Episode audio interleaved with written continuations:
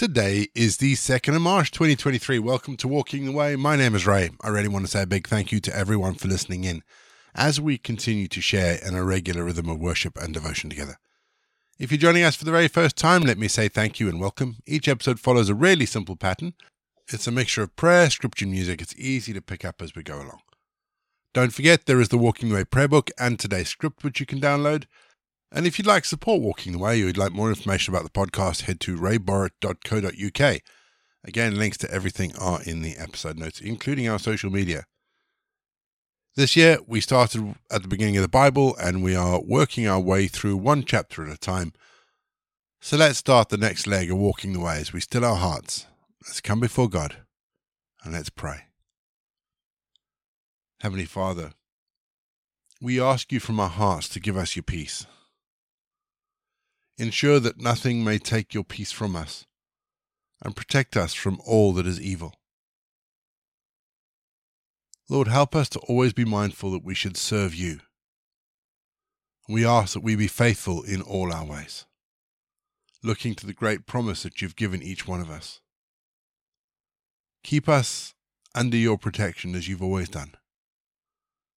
And so we praise and thank you for all that comes to our hearts from you allowing us to trust in you and make us certain of your further help. Amen. Genesis 39, verse 10. Although she asked Joseph day after day, he would not go to bed with her. I don't know if you've ever watched the movie The Graduate. It's about a young man who gets seduced by an older lady. Sound familiar? Because that's what we get when we read about Joseph and Potiphar's wife. The difference is that Joseph isn't seduced. And before I was married as a single man, Joseph's experience was invaluable to me. I had the opportunity to do some work in Brazil. I'm sure you've heard me talk about it. What you didn't hear me talk about it was while I was out there, I spent a week with the boss of the company. We were very good friends, I thought, until I realized that she had more in mind. Needless to say, I didn't do any work for them again afterwards. But I believe that the account of Joseph and Potiphar's wife can provide provide us with an excellent example of how to live godly lives in a world that seems to be more and more permissive each and every day. Joseph's reply to her, How then could I do such an immoral thing and sin against God? Reminds us that adultery is still a sin. It also reminds us that it's okay to be celibate, to abstain from sex. And in a world driven by sex, sexuality, and identity politics, saying that we're not going to be part of that requires courage. And it may well have consequences similar to Joseph's choice had. But we are called to be in the world, not of it. So maybe not being the next Mrs. Robinson or Benjamin Braddock is the way we show that God takes this sort of thing seriously. And that so should we. No, by the way, if you don't know who Ben Braddock is, go watch the movie. And we're going to have our first piece of music just to give us some time to center our thoughts on God. And then we're going to get into our Bible readings for today. And today we read Genesis 39.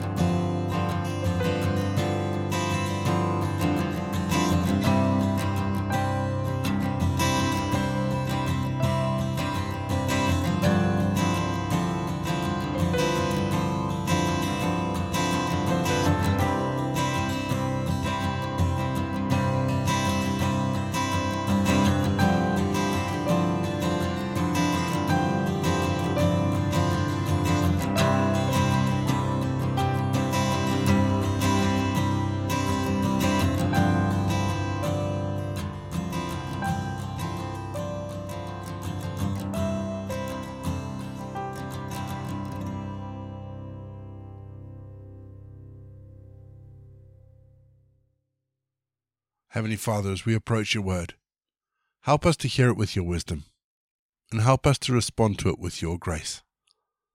Amen. Our Bible readings this week are taken from the Good News translation, and today we're reading Genesis chapter 39. Now the Ishmaelites had taken Joseph to Egypt and sold him to Potiphar, one of the king's officers who was the captain of the palace guard. The Lord was with Joseph and made him successful. He lived in the house of his Egyptian master, who saw that the Lord was with Joseph and made him successful in everything he did.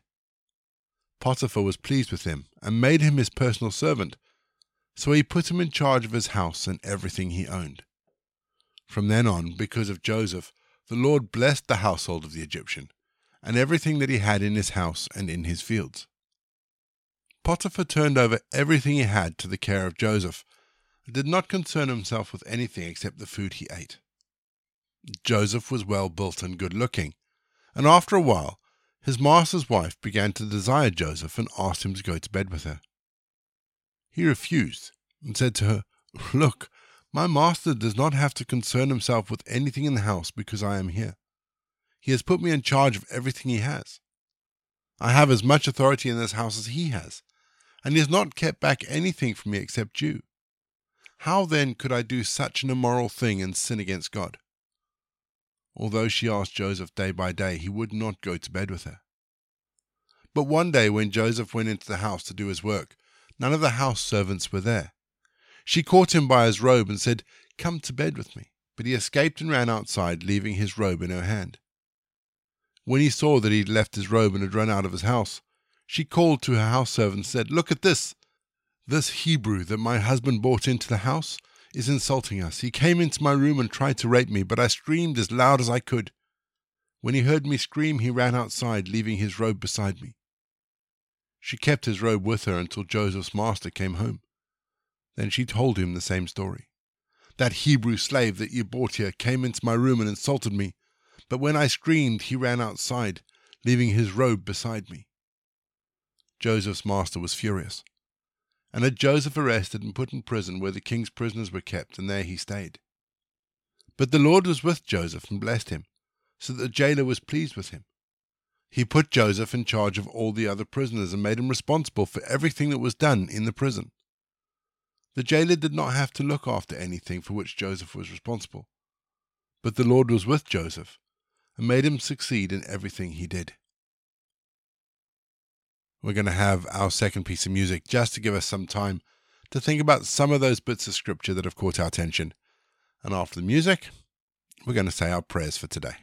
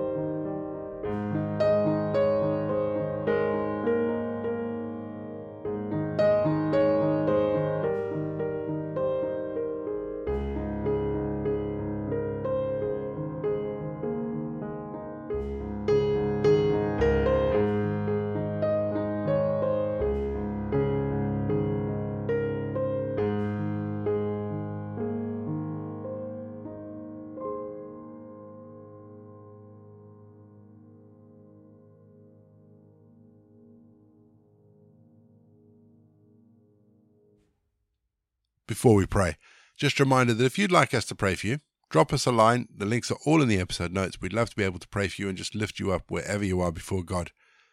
I also want to say thank you to everybody who took the opportunity yesterday to pray for David. Um, I know that David appreciates all the prayers that we've offered. It's a long, difficult road for him, and it's unlikely that he's going to see. Uh, he probably won't see Easter, unfortunately, but he's okay with that. He's okay with that. His trust is in God, and he knows that actually there are better things waiting for him. Our prayer for today, taken from our Walking the Way prayer book, is a prayer for the young people that we have in our church. So let's pray for the young people in our churches, shall we? Loving God, we thank you for all our children, for our young people who've trusted in you. Father, we know that there is a vital need for them to grow in the faith and to become established in the truth of the gospel of grace, to be discipled and taught and trained in your ways. So we pray for our young people, our young Christian men and women, as they develop a spirit of reverence and humility towards you, and a desire to walk in spirit and truth as they submit to you, Holy Spirit, knowing that the fear of God and reverence towards the Lord is the beginning of wisdom. Keep those who are called by you pure in heart, pure in spirit and give them a desire, Lord, to be before you and to learn from you, so that they too may grow in grace and in the knowledge of our Lord and Saviour Jesus Christ. May they grow in grace, Lord. May they be used by you to witness of the truth of your word to others. Guard them from all that would cause them to stumble, and guide them into all truth. We ask this in Jesus' name. Amen. We say together the prayer that Jesus taught his disciples Our Father in heaven, hallowed be your name. Your kingdom come, your will be done, on earth as it is in heaven. Give us today our daily bread. Forgive us our sins, as we forgive those who sin against us. Lead us not into temptation but deliver us from evil. For the kingdom, the power, and the glory are yours, now and forever. Amen. The grace of our Lord Jesus Christ, the love of God, and the fellowship of the Holy Spirit be with us and remain with us now and forevermore. Go in peace to love and serve the Lord.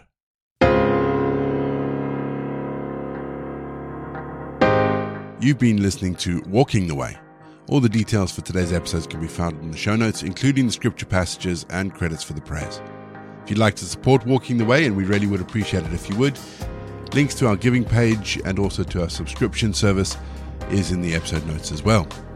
For more information, head to rayborrett.co.uk or you can find me on Twitter, Facebook, and Instagram. Don't forget you can also listen to us on TuneIn and Spotify. My name is Ray. And so until next time, I'll be here waiting as we continue walking the way.